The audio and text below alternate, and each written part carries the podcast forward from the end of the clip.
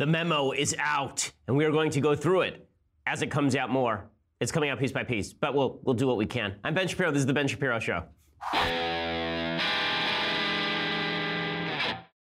Yes, one of the dangers of, of, doing a live show is that news breaks right as you are doing the show. So the full memo is not yet out. We have only seen summaries of a memo, which is itself a summary of intelligence documents. So we'll bring you all of the information as it breaks. But we have some interesting, interesting news about the memo, and it's not exactly a nothing burger. Uh, there was a lot of talk about how it was going to be a giant disappointment.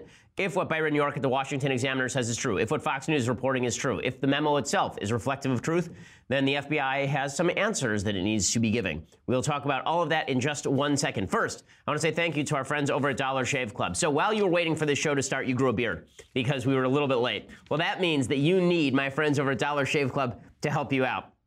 You've heard me talk about the amazing products at Dollar Shave Club. They don't just have their magical razors, they also have their Dr. Carver's shave butter, and right now they have everything else, right? Body cleanser, hair gel, and yes, even the fabled butt wipes. They have you covered head to toe. Now is a great time to give Dollar Shave Club a try. You can get your first month of their best razor along with travel size version of shave butter body cleanser and yes, even the magical butt wipes for just $5. After that, replacement cartridges ship for just a few dollars a month. This is the DSC starter set. So get yours right now, 5 bucks exclusively at dollarshaveclub.com slash Ben. That's dollarshaveclub.com slash Ben. Use that slash Ben so that they know that we sent you and all of their products are fantastic. You will feel cleaner, you will smell better, people will love you more. You'll have a happier life. DollarShaveClub.com slash Ben. Use that slash Ben again so know that you sent you and also so you get that special deal for their travel kit for five bucks and then replacement cartridges after that for just a few dollars a month. All right. So we do not have the entire memo. The entire memo is about to be released, but we don't actually have the entire text of the memo. If it comes out during the show,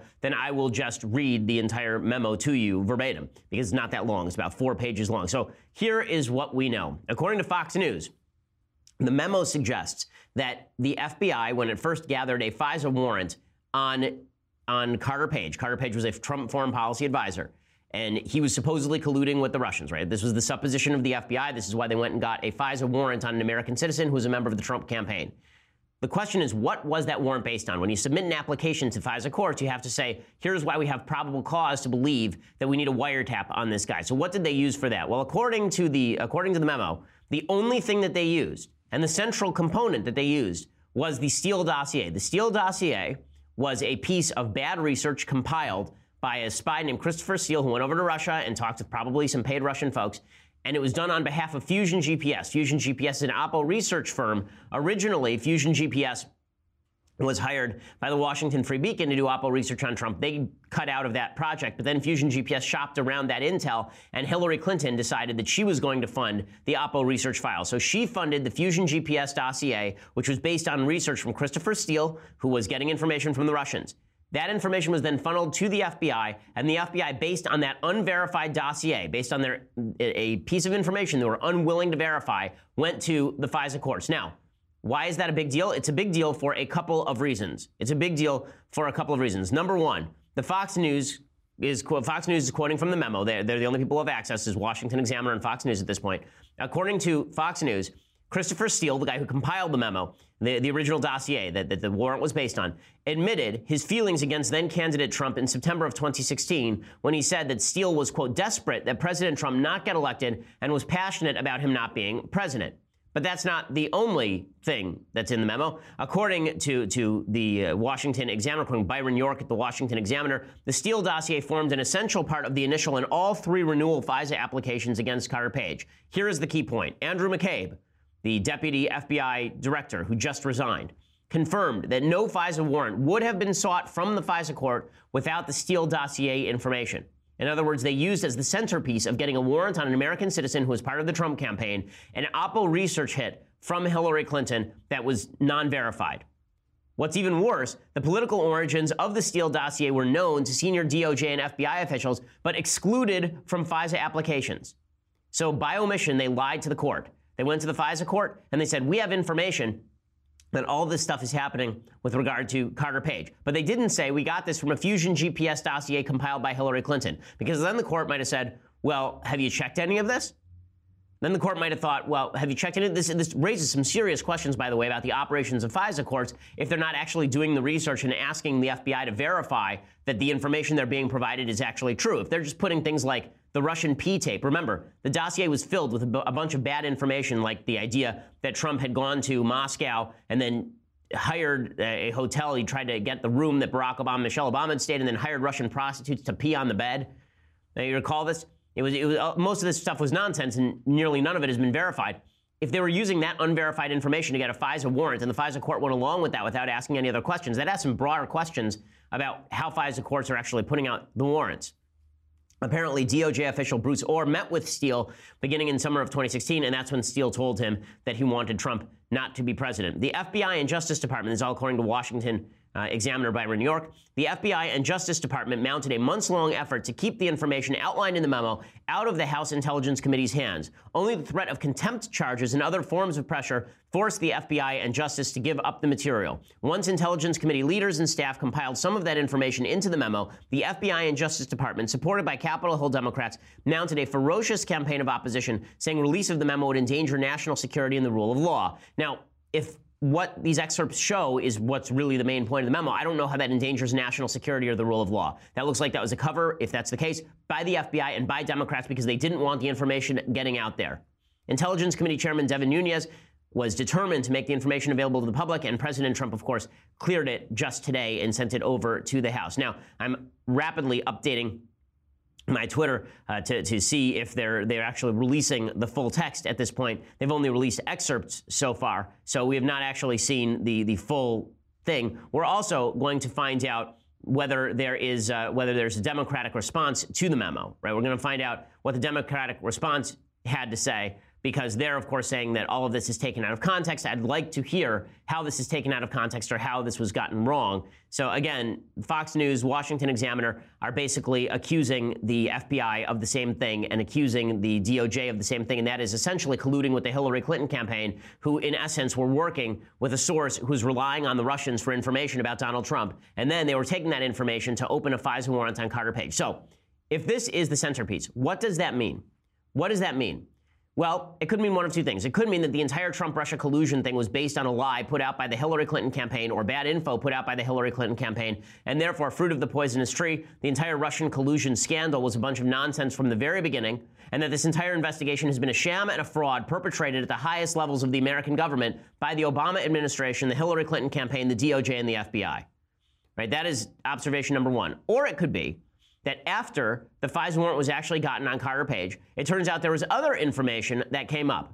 And that other information lent credibility to the idea that there was some sort of collusion going on. Like, for example, the Donald Trump Jr. meeting in Trump Tower with a Russian lawyer, the letters between Donald Trump Jr., the emails between Donald Trump Jr. and a, and a, a Russian PR guy saying that the Russian government was trying to help out Donald Trump Jr it does cast a new light on a lot of this. It, it, makes some of the conspiracy theories about meetings like that a little bit more, I would say, easy to swallow. Right? One of the conspiracy theories is that Fusion GPS, which was working with the Russian lawyers who were who were meeting with Donald Trump Jr., that Fusion GPS set this up as sort of a sting operation. I always thought that was a bit exaggerated. Maybe it's not exaggerated as much as I thought.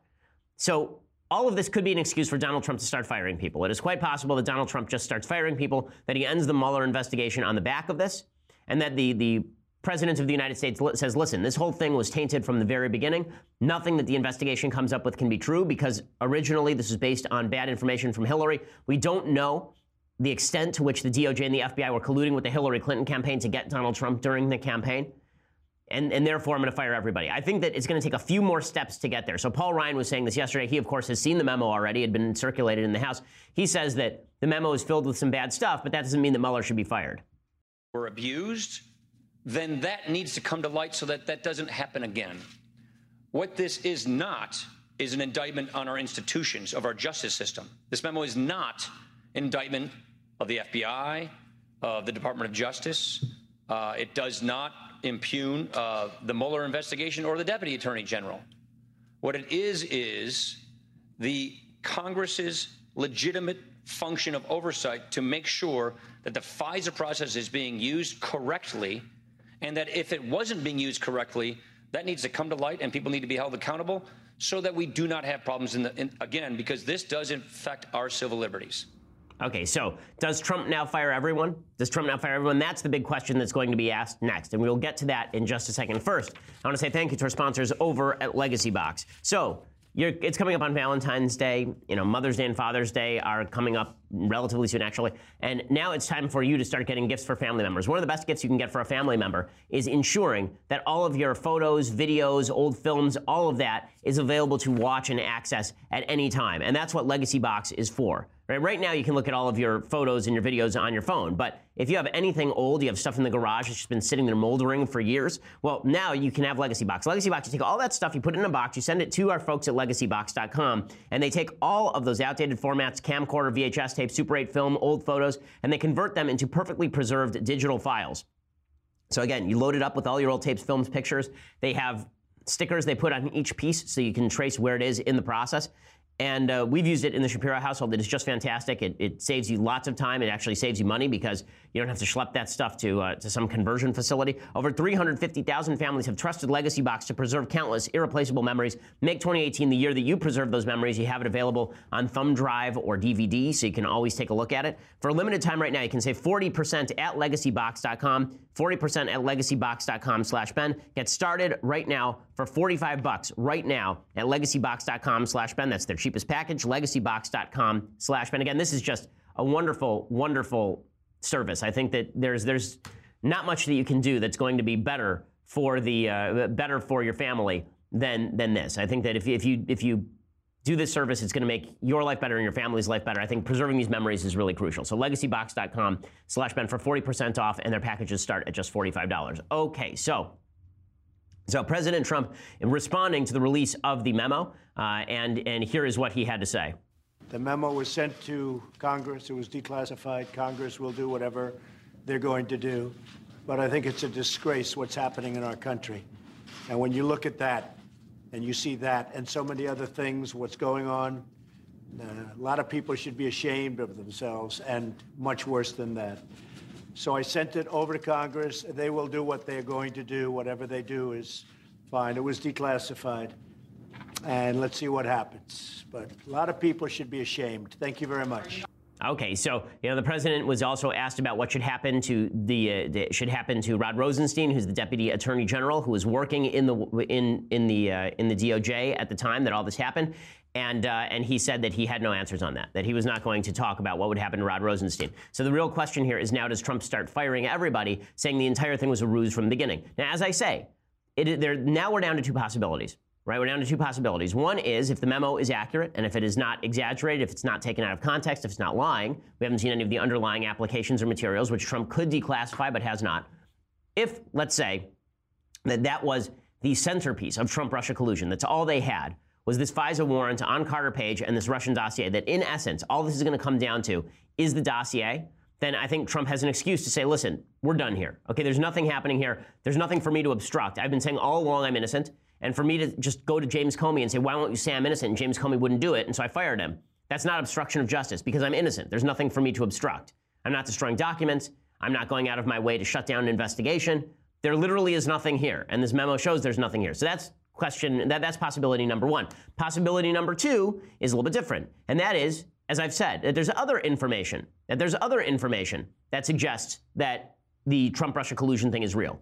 Right? Again, that, that Donald Trump Jr. meeting at the, at the at the Trump Tower, or maybe there's information that we haven't heard about yet. So we'll, we'll find out in short order because the Democrats, I'm sure, will respond to this. The FBI will start leaking materials, and we'll find out whether the Devin Nunes memo is just partisan hackery on behalf of the Trump administration in order to shut down the Mueller investigation, or whether it is something else entirely. Okay, but, but bottom line is here's what it looks like. Barack Obama's DOJ spied on his political opponent. That's, that's really what it looks like here. Now, Chuck Todd is complaining because so far we've only seen excerpts, and those excerpts have been leaked to friendly media outlets like the Washington Examiner and Fox News. I'm desperately trying to load the memo right now, and it's crashed the House website because our government sucks at everything. So they can't even put up a damn memo so that we can actually read the memo. But when people run around this weekend with their hair on fire, I think there's a reason for people to run around. Again, this opens up a, a, whole can of worms. Why did the FBI and DOJ try to hide this from Congress? Number one, they were subpoenaed in order to get this material. Why did they hide it from Congress? Number two, why were Democrats trying to shut down the memo? What exactly? Like, I assume they'll come out today and talk about which parts of this were out of context. but we haven't heard exactly what was out of context yet. If nothing was out of context, this is really bad. Number three, what other information, if any, was used to get that FISA warrant on Carter Page? Right, so there, there are just a bunch of questions that are unanswered here. And the reason that I'm hesitating is because I really don't want to, uh, I really don't want to say anything out of line about what exactly has happened. So here, here it is. Okay, so finally, we are now, uh, we are now getting this to load. It's, it's really hard to do this in real time when the, uh, when the House website is down. We're trying to load desperately uh, the actual memo so I can read the text of it to you. Okay, so here it is. Purpose. This memorandum provides members an update on significant facts relating to the committee's ongoing investigation into the Department of Justice and Federal Bureau of Investigation and their use of Foreign Intelligence Surveillance Act during the 2016 presidential election cycle. Our findings, which are detailed below, raise concerns with the legitimacy and legality of certain DOJ and FBI interactions with the FISA court and represent a troubling breakdown of legal processes established to protect the American people from abuses related to the FISA process. So now they, they go right into it. On October 21st, 2016, the DOJ and FBI sought and received a FISA probable cause order authorizing electronic surveillance on Carter Page from the FISA court. Page is a U.S. citizen who served as volunteer advisor to the Trump presidential campaign. Consistent with requirements under FISA, the application first had to be certified by the director or deputy director of the FBI. It then required the approval of the Attorney General, Deputy Attorney General, that had been Rod Rosenstein, or the Senate controlled, confirmed Assistant Attorney General for the National Security Division. The FBI and DOJ obtained one initial FISA warrant targeting Carter Page and three FISA renewals from the FISC, that's the FISA court. As required by statute, a FISA order on an American citizen must be renewed by the FISA court every 90 days, and each renewal requires a separate finding of probable cause. Then Director James Comey signed three FISA applications in question on behalf of the FBI. Deputy Director Andrew McCabe signed one. Then DA, DAG, that's uh, Director, the Deputy Attorney General Sally Yates, and then Acting D- D- Deputy Attorney General Dana B- uh, Boente and Deputy Attorney General Rod Rosenstein each signed one or more FISA applications on behalf of the DOJ. Due to the sensitive nature of foreign intelligence activity, FISA submissions, including renewals before the FISC, are classified. As such, the public's confidence in the integrity of the FISA process depends on the court's ability to hold the government to the highest standard, particularly as it relates to the surveillance of American citizens. However, the court's rigor in protecting the rights of Americans, reinforced by 90 day renewals of surveillance orders, is necessarily dependent on the government's production to the court of all material and relevant facts. This should include pot- uh, information potentially favorable to the target of the FISA application that is known by the government. In the case of Carter Page, the government had at least four independent opportunities before the court to accurately provide an accounting of the relevant facts. However, our findings indicate that, as described below, material and relevant information was omitted. Okay, so what they're saying is that the FBI and the DOJ essentially lied by omission to the FISA court. Okay, number one, the dossier compiled by Christopher Steele, the Steele dossier on behalf of the Democratic National Committee and the Hillary Clinton campaign, formed an essential part of the Carter Page FISA application. Steele was a longtime FBI source who was paid over $160,000 by the DNC and Clinton campaign via the law firm Perkins Coie and research firm Fusion GPS to obtain derogatory information on Donald Trump's ties to Russia. Neither the initial application in October 2016 nor any of the renewals disclose or reference the role of the DNC, Clinton campaign, or any party or campaign in funding Steele efforts, even though the political origins of the Steele dossier were then known to senior DOJ and FBI officials. The initial FISA application notes Steele was working for a named U.S. person, but does not name Fusion GPS or Principal Glenn Simpson, who was paid by U.S. law firm representing the DNC, even though that was known by the DOJ at the time. The application does not mention Steele was ultimately working on behalf of or, and paid for by the DNC and Clinton campaign, or that the FBI had separately authorized payment to Steele for the same information. So that's the big point here, right? Is that the, the dossier was the basis for the FISA warrant, and that was the basis for launching the entire investigation. Two, the Carter Page FISA application also cited extensively a September 23, 2016 Yahoo News article by Michael Isikoff, which focuses on Page's July 2016 trip to Moscow. This article does not corroborate the Steele dossier because it is derived from information leaked by Steele himself to Yahoo News. The Page FISA application incorrectly assesses that Steele did not directly provide information to Yahoo News. Steele has admitted in British court filings he met with Yahoo News and several other outlets in September 2016 at the direction of Fusion GPS. Perkins Coie was aware of Steele's initial media contacts because they hosted at least one meeting in Washington, D.C. in 2016 with Steele and Fusion GPS where this matter was discussed. So they're knocking down the assumption that there was other information used for the Carter Page warrant. Right? Because the Carter Page application originally included this Yahoo News article by Michael Isikoff, but that was coming from the same place, namely Christopher Steele. Steele was suspended and then terminated as an FBI source for what the FBI defines as the most serious of violations an unauthorized disclosure to the media of his relationship with the FBI in an October 30th, 2016 Mother Jones article by David Corn. Steele should have been terminated for his previous undisclosed contacts with Yahoo and other outlets in September before the FISA application before it was before the page application was sent to the court in October, but Steele improperly concealed from and lied to the FBI about those contacts. So they're now suggesting that Steele should be prosecuted for lying to the FBI. Steele's numerous encounters with the media violated the cardinal rule of source handling, maintaining confidentiality, and demonstrated that Steele had become a less than reliable source for the FBI. Before and after Steele was terminated as a source, he maintained contact with the DOJ via then Associate Deputy Attorney General Bruce Ohr, a senior DOJ official who works closely with Deputy Attorneys General Yates and later Rosenstein. Shortly after the election, the FBI began interviewing Ohr, documenting his communications with Steele. For example, in September 2016, I'm reading directly from this fabled four page memo put out by Devin Nunes. Steele admitted to Ohr his feelings against then candidate Trump when Steele said he was, quote, desperate that Donald Trump not get elected and was passionate about him not being president. Now, there's two ways to read that. One, Steele thought that Trump was actually in bed with the Russians and didn't want him to be president. Or two, he hated Trump and therefore trumped up all this stuff against Trump. This clear evidence of Steele's bias was recorded by Ohr at the time and subsequently in official FBI files, but not reflected in any of the page FISA applications. During the same period, Ohr's wife, this is Deputy Attorney General, was employed by Fusion GPS to assist in the cultivation of opposition research on Trump. Ohr later provided the FBI with all of his wife's Oppo research paid for by the DNC and Clinton campaign via Fusion GPS. The Ohr's relationship with Steele and Fusion GPS was inexplicably concealed from the FISA court. So all of this smells terrible. All of this is super, super dirty stuff.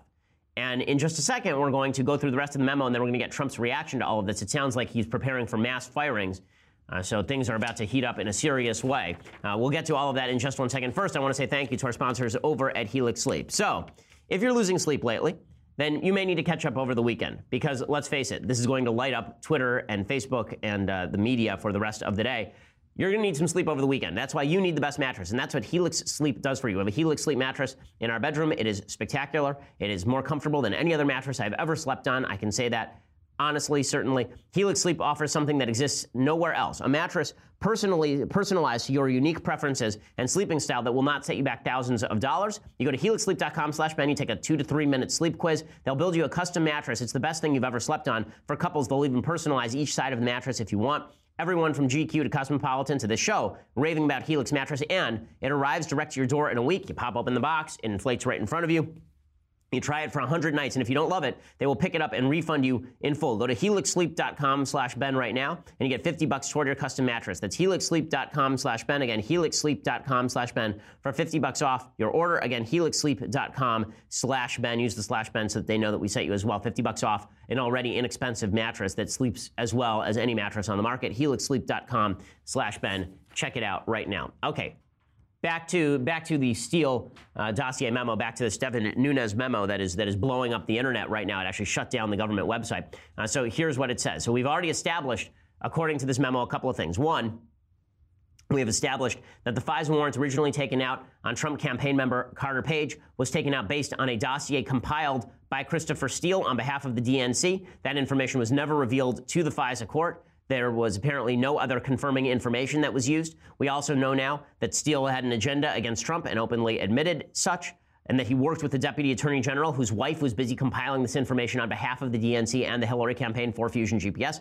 The memo continues. According to the head of the FBI's counterintelligence division, Assistant Director Bill Priestap, corroboration of the Steele dossier was in its infancy at the time of the initial page FISA application. After Steele was terminated, a source validation report conducted by an independent unit within FBI assessed Steele's reporting as only minimally corroborated. Yet in early tw- January 2017, Director Comey briefed President-elect Trump on a summary of the Steele dossier, even though it was, according to his June 2017 testimony, salacious and unverified. While the FISA application relied on Steele's past record of credible reporting on other unrelated matters, it ignored or concealed his anti-Trump financial and ideological motivations.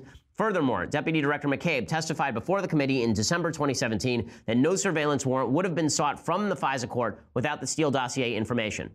So that's an amazing admission by McCabe that the Steele dossier was the only thing that allowed this investigation to start. And then we conclude the FISA, the page FISA application also mentions information regarding fellow Trump campaign advisor George Papadopoulos, but there is no evidence of any cooperation or conspiracy between Page and Papadopoulos. The Papadopoulos information triggering the opening of an FBI counterintelligence investigation in late July 2016 by FBI agent Peter Strzok Strzok was reassigned by the special counsel's office to FBI Human Resources for improper text messages with his mistress, FBI attorney Lisa Page, no known relation to Carter Page, where they both demonstrated a clear bias against Trump and in favor of Clinton, whom Strzok had also investigated. The Strzok Lisa Page texts also reflect extensive discussions about the investigations orchestrating leaks to the media and include a meeting with Deputy Director McCabe to discuss an insurance policy against President Trump's election. Okay, that is the end of the memo. So, the bottom line is if you think that the Nunes memo covers everything, I mean, this is my, I'm, I'm reading this in real time. So here's my real time take. If you think that the Nunes memo is the completion, is the is the entirety of all of the information in the Trump collu- Russia collusion case, then the whole thing is not only a an empty vessel, it is a sting operation by the Clinton operation working in cahoots with the FBI and the DOJ. If there is nothing else there, if they can show nothing else there, and all this obstruction stuff, all of this Trump firing Comey, all of this Trump asking Rosenstein whose side he was on, all of this seems to fall by the wayside because let's face it, if there's nothing there, and Trump is saying there's nothing there, why won't you guys side with me? That's not the same thing as him attempting to obstruct justice. So the memo is, in fact, a bombshell. Uh, it, there, there is a, you know, there, there is something there that uh, that is shocking. And also, by the way, the idea that um, the idea that the memo endangers national security, which is what Democrats have been proclaiming, has been pretty much blown out of the water now that we've seen the memo. There's nothing there, by the way, that we hadn't already supposed. When I was asked about why, it, when, when I talked on the show about why the memo, what the memo said. I speculated the memo said exactly this, right? If you go back and listen to the shows, I speculated, I hadn't read the memo, that what the memo said was this. This was the center of the memo. And I said, if that's the case, how does this endanger national security? And yet, the Democrats were out there saying this over and over and over. Like Jeff Merkley, the senator from Oregon, he came out and he said that if the memo were released, the intel community would stop talking with the House. It also goes to the heart of the manipulation of very sensitive national secrets, highly classified information that is given to the Intelligence Committee with the understanding it will not be released in a, in a fashion that in, endangers uh, the United States uh, or in a fashion that manipulates the information for political purposes. And so that, that understanding uh, goes to the heart of how the committee is able to get sensitive information in the first place, why, why the government's willing to share it with the committee. So this really threatens to blow up the whole uh, contract between the branches uh, of government over sensitive information. Okay, it's, it's just ridiculous that that this was the suggestion. First of all, the Congress oversees this agency. This is not how government works. Okay, the intelligence commi- the intelligence community doesn't get to tell Congress to stiff itself. The intelligence community is run by Congress. Right? Congress has oversight power over them. So the idea that, that the intelligence community will stop sharing is ridiculous. James Comey tweeted this yesterday. What an insufferable character he's turned out to be. Here's what James Comey tweeted yesterday. He said, We should appreciate the FBI speaking up. I wish more of our leaders would. But take note American history also shows that in the long run, weasels and liars never hold the field so long as good people stand up. Not a lot of schools or streets named for Joe McCarthy. So this isn't about Joe McCarthy at this point. This is about you oversaw an FBI that was seeking FISA warrants against American citizens based on shoddy intelligence, and you refused to even turn over that information to the FISA court. They couldn't even go, they couldn't even do this.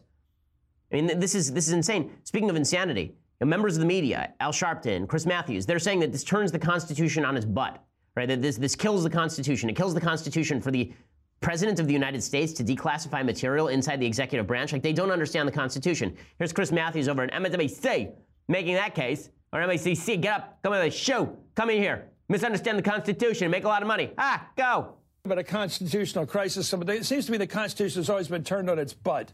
We've got a Congress, a chairman of a committee on intelligence, which has historically been a bipartisan committee.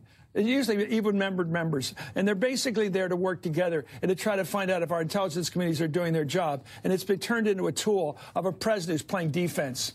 Okay, again, turned into a tool of a president playing defense. That's not what I'm seeing from the memo. So we'll have to see what the response is from Democrats. We'll have to see if they can bring forward more information. Again, the memo doesn't answer everything. It doesn't answer why the Donald Trump Jr. meeting happened, why he was showing willingness to, to collude with the Russians. It doesn't show why George Papadopoulos was lying to the FBI. Right? It doesn't cover everything, but it raises some pretty serious questions about how the FISA court does its business and whether the FBI and DOJ were lying in order to gain a FISA warrant and whether they have an agenda against Trump. Now, again, does that necessarily kill the Mueller investigation? Probably not. But it does set some pretty rigorous questions in front of particularly Deputy Attorney General Rosenstein, who went forward with these FISA applications if all they were. But remember, Carter Page has not been indicted.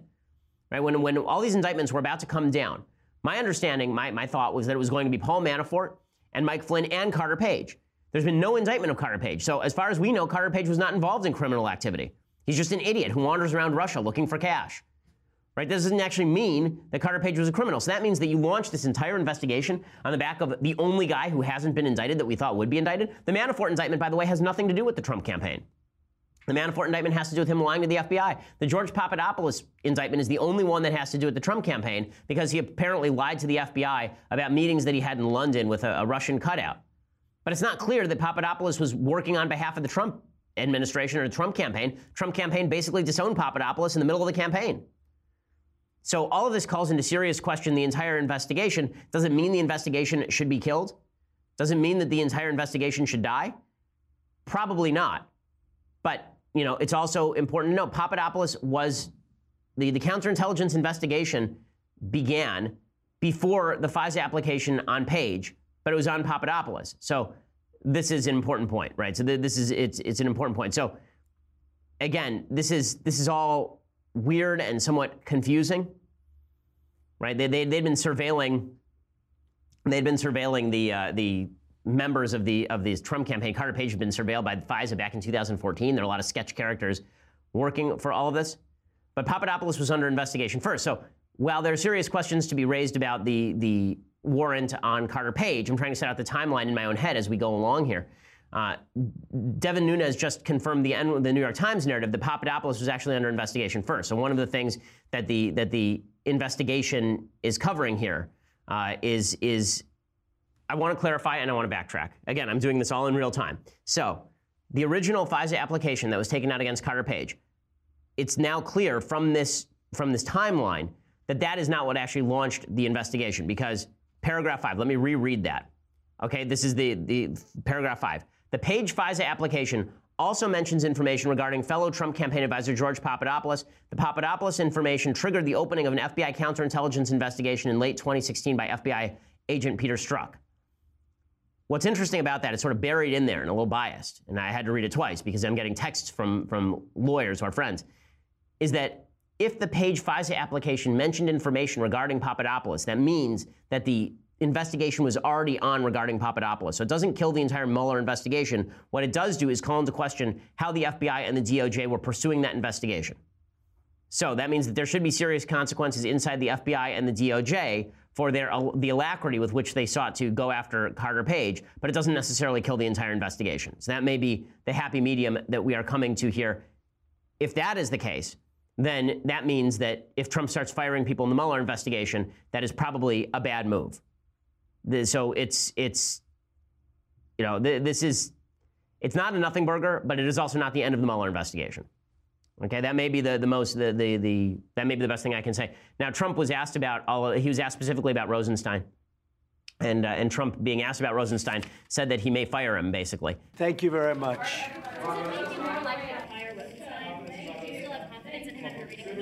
You you figure that one out. Okay, so he's saying that maybe he'll fire Rosenstein. Maybe he should fire Rosenstein. Possible. Should he fire Mueller over this? Again, if the investigation commenced before Carter Page, then there's more to the investigation than just Carter Page, as I said before. So, uh, you know, there's there's some dirty stuff here, but is it everything that is cracked up to be originally on first read? No. If, if you're a little bit confused, that's okay. I'm going to explain again. I'm going to go back and backtrack. I'm going to explain again in just a second. You're going to have to come over to dailywire.com for all of that. For $9.99 a month, you can get a subscription to dailywire.com, and that means you can also be part of our mailbag. So we are doing our mailbag today, which is a tremendous, unbelievable mailbag. You will love it. It is spectacular. Um, and uh, you will also get the rest of the Michael Knowles show live, the rest of the Andrew Klavan show live. Plus, uh, if you get the annual subscription, then you get this, the very finest in beverage vessels, leftist tears, hot or cold tumbler. And I'm going to take a swig from that right now because my goodness, what a morning. so, uh, check all of that out. If you just want to listen later, SoundCloud, iTunes, YouTube, subscribe there. Please leave us a review. We always appreciate it. We are the largest, fastest growing conservative podcast in the nation.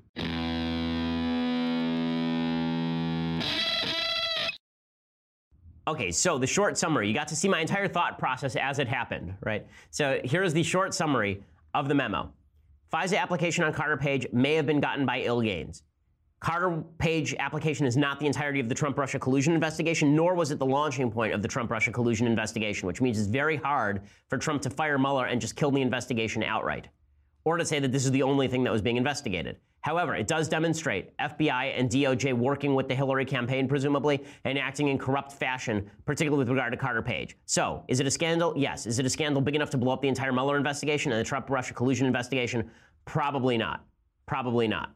Okay, so there you are. There is there is the the full on there's the full on understanding. Okay, so let's do a couple of things that I like and then some things that I hate, and then we'll get to the mailbag. So uh, things that I like. I think we need to calm down. So let's listen to some Bach. so, uh, so we've been doing Bach pieces all week long. This is a piece that you'll know. You, you may not recognize that it, that it is Bach because nobody knows music anymore, but it's Bach's maybe most famous piece. Uh, you probably heard it when you were in church at one point. Uh, this is Bach's uh, Jesu, Joy of Man's Desiring.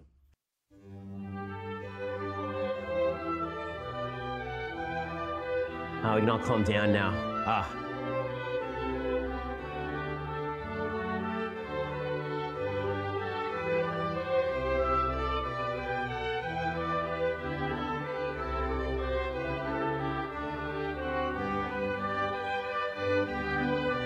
Oh, okay, now that we're all calm, okay, now we can get back to a calm, nice show. The world didn't implode. Everything's going to be okay. Hey, listen, it would have been okay anyway. Uh, you know, regardless of how this went, facts are facts, and so we'll have to see how all of this plays out. Uh, but let's get to uh, another thing that I like. So I have to play you what I think is the funniest thing that I have seen uh, in a very long time. Okay, there is a, a guy who attempted to break into a car, and a guy who uh, I'm friendly with, John Curley, over at KIRO Radio in Seattle. Very nice guy, good sportscaster. They, they recorded him doing a play by play, like a sports play by play, just in time for the Super Bowl for a guy trying to break into a car, and it's pretty spectacular.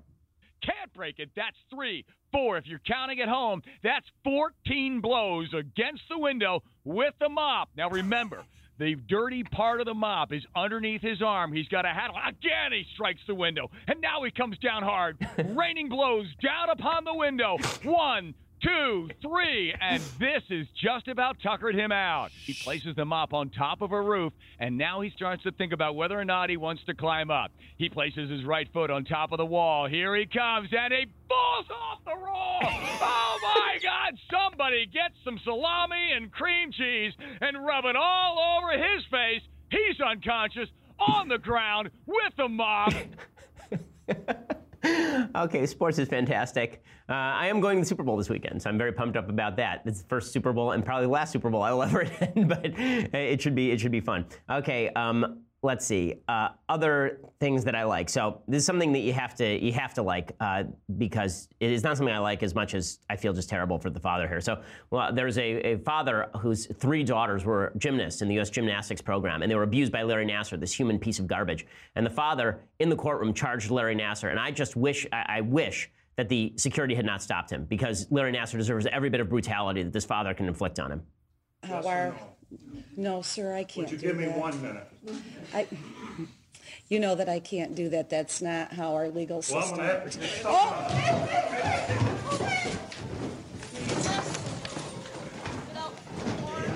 Press Morgan, I'll see you. Man, get up, come on. Matt, get over there, Matthew. Hurry up. I want that son of a bitch. Okay, so um, you know, obviously, you wish that this should be part of the justice system. I'm all in favor of changing the law so that the, the parents of, of the victims of child molestation get to brutalize the, the child molesters. That seems to me completely just, and I'm entirely okay with it. Okay, time for a quick thing that uh, that I hate, and then we'll get to the mailbag. So. The thing that I hate today is PolitiFact. So PolitiFact is a left-wing fact-checking organization. How do I know that it's left-wing? Because they don't even fact-check the people they use fa- for fact-checking. So yesterday they released information that Alan Grayson, a representative from Florida, who is a complete nut job. I mean, a complete and utter nut job. Thinks Ted Cruz was not eligible to be president. Uh, compared the Tea Party to the KKK. Uh, he- he's just he's a complete crazy person. He has attacked a reporter. I mean, like here's an actual uh, here's an actual video of him uh, attempting to go after a reporter. Do you seriously think that this is the proper way to conduct an interview. You showed up to a Politico event, and the Politico Uh, my mistake. asking you a question. My mistake. Okay. Now people know going forward that simply showing up to a public event means that you come and hassle me You're and get in my Congress. face. You're a public official. That gives you the right to push me. You pushed me, sir. You pushed me. No, I was standing there and you pushed me. No, I'm sorry. I You think we pushed have me. videotape You- of well, that's right, and that's a good thing. I'll be handing that over to the Capitol Police, my friend.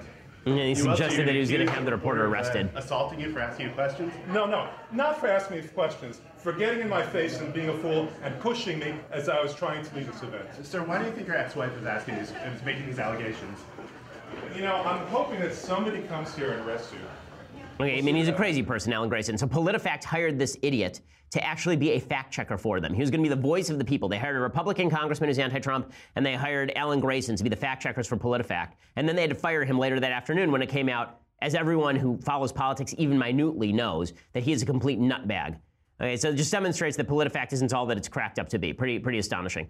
Okay, time for the mailbag. So let's do this thing. Okay, Patrick says, Hi, Ben. Can you explain the situation with the FISA scandal, Devin Nunes, and the FBI? Does this tie back to the Russia probe, and if so, how? I hear a lot about it in the news, but the issue is murky to me. So uh, we spent most of the show explaining this, but here is the brief story. Okay, the FISA scandal, basically, here's the deal. The suggestion, well, Devin Nunes put out a four page memo. The memo came out today. We just read it in its entirety. The memo basically suggests that a FISA warrant was gotten on a U.S. citizen, Carter Page, who's a member of the Trump campaign, and was gotten at the behest of the Hillary campaign. Right? It was gotten at the behest of the Hillary Clinton campaign working through Fusion GPS, and that the DOJ and the FBI basically took a piece of Oppo research put together by Hillary Clinton and then used that as a basis to surveil Trump. Now, the implication is that this is sort of the the poisonous tree, the root of the poisonous tree, and that should destroy the entire Mueller Russia uh, collusion investigation. That apparently is not true. The Nunes memo includes, sort of buried in there, the information that suggests that the investigation predated the Carter Page FISA warrant issue. So, two things can be true at once. The FBI and DOJ could be corrupt. The FBI and DOJ could have been working with Hillary Clinton on the Car- Carter Page thing. And it is also possible that the investigation is more than just Carter Page and that this doesn't kill the investigation.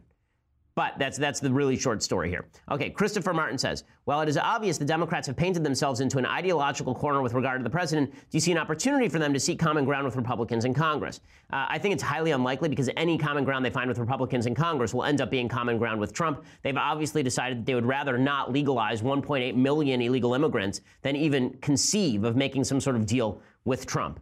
So that's sort of an astonishing political move on their part because Trump either is going to pass good proposals or he won't. If he's unable to pass good proposals because Democrats stymie it and he puts forward a bunch of you know, friendly bipartisan proposals and Democrats just keep pushing back, it's not going to redound to their benefit. JC says, Dear Mr. Shapiro, I'm a South African citizen who recently immigrated to the United States because I, like you, believe America is the greatest experiment in human history. My question is regarding the latest Republican immigration proposal, especially as it relates to chain migration. Since I, like you, believe in limited government and that people should rely on their family, friends, and local churches for help, how does it make any sense to forbid people from bringing their family with them? The current system demands the person sponsoring their family member has to be financially capable of supporting said family member. Could we not simply create a means by which we limit the amount of government assistance immigrants can obtain rather than simply banishing them from coming at all?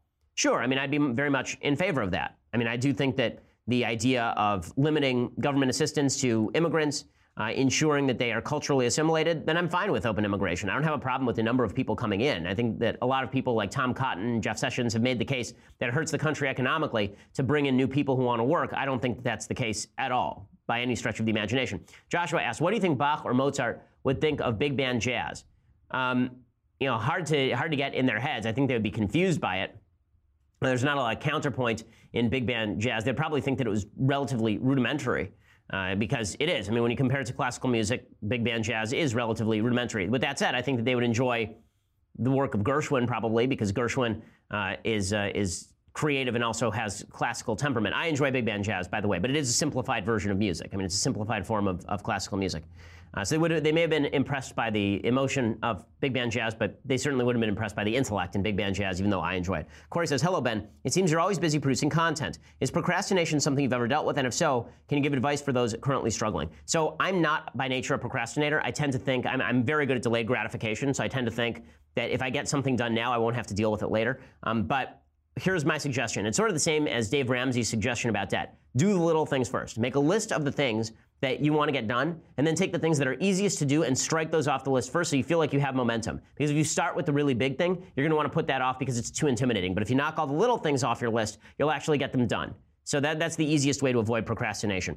Uh, Cody says, Haben, my fa- wife and I are huge fans. As evangelical Christians, we really appreciate your stance on abortion. We're wondering what the likelihood of Roe v. Wade ever being repealed would be and what it would take to do so. Well, it takes five votes for Roe v. Wade to be repealed. That would not, in fact, make abortion illegal across the nation. It would just say that states have the capacity to pass laws on abortion. Right, so that's the idea. So the idea that that Roe v. Wade goes away and suddenly abortion is illegal across the country, that's not correct. In California, it would stay legal. In New York, it would stay legal. In Massachusetts, it would stay legal. In Alabama, it would suddenly become illegal. Emmanuel says this week you've been reviewing classical composers and music. Are there modern musical composers that you know or like? Um, I don't. I'll I'll be honest with you. I don't know a lot of modern classical composers. The ones that I've heard, like Philip Glass and John Cage, are less than impressive to me. Uh, I don't enjoy their music very much. It seems to me that most of the good classical music is actually being written for film at this point. You know, if you, if you listen to the, the scores of Elmer Bernstein or Jerry Goldsmith, uh, or if you listen to the scores of John Williams, then you're listening to some some pretty solid classical music, actually just used in dramatic fashion, more romantic period certainly than classical period music. Uh, the, I can't remember the name of the guy who wrote the score to How to Train Your Dragon. That's a great score uh, with some terrific music. Um, all right, Clayton says, Dear men, seeker of facts, destroyer of feelings. I like that. I've been hearing a lot about Chelsea Manning's attempt to run for Senate. This puzzles me because, according to the third section of the 14th Amendment, he can't. The third section has barred a man named Victor Berger from his congressional seat for violating the Espionage Act, the selfsame act that Manning himself committed. Is it, it is worth noting that Bergman was acquitted due to biases of the judge on the trial against him. Lastly, I don't think the sentence commutation would save him, as the amendment states that only Congress can absolve you. Fun fact only two people have been absolved Jefferson Davis and Robert E. Lee. Can this be used to block his run? So, off the top of my head, my answer is no, simply because I believe that there are other there are other considerations as far as state considerations that come into account, not just the constitutional issue. Uh, you know, uh, so, you know, I, I, I want to do a little bit more research on that. Newsweek suggests, at least, that Chelsea Manning is capable of running. Uh, so the, the reason for that apparently is that the Constitution allows U.S. citizens who have a criminal record to run for Congress, but state laws can be different. The only qualifications to run for U.S. Senate is you have to be 30 years old to have citizenship in the U.S. for at least nine years and live in the state at the time of the election. It does not state on their website anyone who has a criminal record can't run for U.S. Senate. So I wonder if uh, this other case, Victor Berger, it was barred by state law. Uh, so I'd have to I'd have to check it out. Daniel says I'm stuck between two worlds. I've been going to school for music, but I have a passion for writing philosophy and history as well. How do I reconcile the artistic with the political? Well, I don't think that you necessarily have to reconcile them, but what I would suggest is that the same uh, the same natural law that undergirds a belief in reason as, as making possible the discovery of higher truths makes possible the discovery of better music. So this is a view that was held by Bach, held by Beethoven, held by Mozart, held by Brahms. The idea that there are natural laws to the human ear, natural laws to the human mind that make certain music better than other music on an objective level. I think that is true, and I think that is also true in philosophy and history as well. Also, I think that you know one of the beautiful things about the way that our, our current mm, free market system works is that if you became a very prominent musician, suddenly people actually care about your opinion. I mean, or at least they're supposed to, according to the Grammys. James says, Dear Ben, what is your view on gene altering? I'm concerned that technology like CRISPR is going to expand beyond foundations of medicine from treatment to intentional body modifications. Examples, abnormal muscle growth for spores, or possibly genetic sex changes, or live extensions, or physical characteristics. When is altering your God inspired vessel allowed? My view is that if you are correcting a flaw, that is one thing. If you are simply trying to better yourself through genetics, that's another. Uh, I think that that carries serious risks of, of, of essentially eugenics. Brad says, I want to learn about Israel. What book can I read? Not just old history, but modern as well. Now, the one that I recommend for people is a book by a guy named uh, Eli Bard. He's the editor uh, called Myths and Facts About Israel. It's 300 pages, but they're each kind of bite-sized questions. It's a bunch of questions that are answered about Israel. Uh, uh, Benjamin Netanyahu, back in the 90s, wrote a book called "The Durable A Durable Peace," which is quite good about the history of Israel and how modern Israel operates today. Colin says, "I'm a Christian philosopher, so I obviously interact a lot with the question of God's existence and the arguments for and against His existence. You mentioned in a speech once you found some of the atheist arguments quite compelling. If so, which arguments? Why? And why then aren't you an atheist? And beyond that, what convinces you that God exists? Just being devil's advocate. So." The argument for atheism is that there is no free will. We are just balls of flesh wandering through the universe. I don't find that completely implausible. That's a possibility. Uh, I'm not going to pretend that atheism isn't a possibility. Uh, I will suggest that I find it not more plausible than the explanation that we have free will, we are capable of changing in our own lives, uh, that our action is in our own hands, that we are endowed with reason that, that extends beyond just neuronal firing. uh, that I think is a more compelling case. So what I'm suggesting is that belief in God does not have to be certainty to be probability. And so I believe that God exists and that He controls the universe, is involved in our lives, uh, and that He has handed to us a set of precepts that help guide our lives and make better civilization. One of the reasons for that is almost utilitarian, which is that the only great civilization in the history of the world, in my viewpoint, is the Judeo Christian civilization springing from those foundations. But uh, the atheist argument, which is that basically everything happened through accident, I don't find it supremely compelling, but I find it at least plausible. I mean, it's plausible the idea that the universe is eternal, that we've gone through a billion iterations of the universe, that eventually we hit on the, the that eventually we hit on the um, the universe that we currently live in, and that just because it's improbable that we exist in the way that we do doesn't mean that it's really improbable when you repeat the game a bunch of times. Zach says, Hi, Ben. Which of the arguments for God's existence is your favorite? The ontological, like Knowles, the unmoved mover argument of Aristotle and Aquinas, the moral argument of Kant? Um, well, I would suggest that the uh, I find the, the Aristotelian Aquinas argument the best. Uh, the ontological argument I don't find quite as compelling. The, the, the argument, you know, the, the ontological argument is usually expressed as St. Anselm said, that if you can imagine God, that God therefore must exist.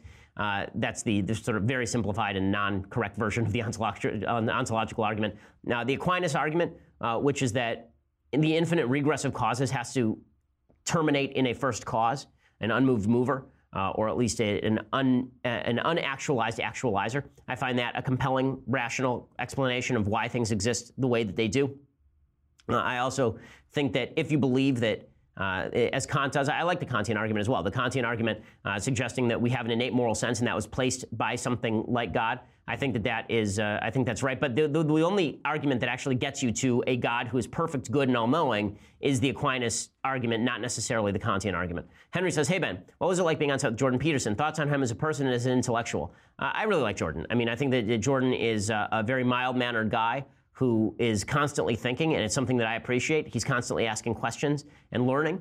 Uh, I really like him. And there's a whole group of folks with whom I may disagree on substantial issues that I like personally because I think that they are interested in asking questions and, and like talking about facts and first principles to me, that's the that's the mark of somebody who's interesting to talk to, somebody who likes talking first principles. So, for example, I've, I've you know criticized Sam Harris's views because I disagree with him. I, I really like Sam. I think Sam is a good guy. Uh, Eric Weinstein is somebody who I disagree with, but I, I, have fun talking to him because we can talk first principles and examine each other's thoughts and make them sharper. I really enjoy that. I think Jordan is one of those people. Alexander says, Ben, you are constantly ripping on different pop songs. Which pop song or singer is your guilty pleasure? Uh, well, I mean, I, I don't really have one as far as a pop song or singer. Uh, there, there was one song that came out recently that, that the name escapes me. Uh, that for some reason I find particularly catchy. I'll look it up and I'll play it next week to humiliate. Uh, well, okay, so that one is actually a catchy song. So I, I praise that on the show as a catchy song. Uh, there's also, um, oh God, why I, I, don't remember the lyric to it. I'll have to look it up, but it's uh, it, it's, it's playing through my head right now. Diddle dum bum bum, diddle dun dun dun dun. Catchy song. Uh, so there, there, are some of these songs that are catchy, but I don't remember who did them, nor do I care. Toby says, Ben, what is going to happen in the last season of Game of Thrones? What's going to happen in the last season of Game of Thrones that they're going to all decide on a, on a democracy that is led by Tyrion after Dany dies. Um, she's going to be cast as the all perfect, all knowing, all wise person. She's going to end up dying, and then they're going to have to come up with a democracy. We already know this because they've hinted at it. It's really boring. Uh, I'm, I'm shocked that last season they had Tyrion openly hint that to Dany. Like they're about to go into battle. He's like, what if we formed a democracy? Uh, come on. Okay, so like I like democracy and all, but this is the Game of Thrones. Okay, it's not the game of destroying the thrones. We're gonna break the chain. We're gonna break the will. Yes, I understand you're foreshadowing this for seven seasons. All right. Taylor says, Dear Ben, my brother just graduated Marine Corps boot camp and is now as infantry training. He's an honorable Christian young man who joined for love of country and the country and the values she enshrines.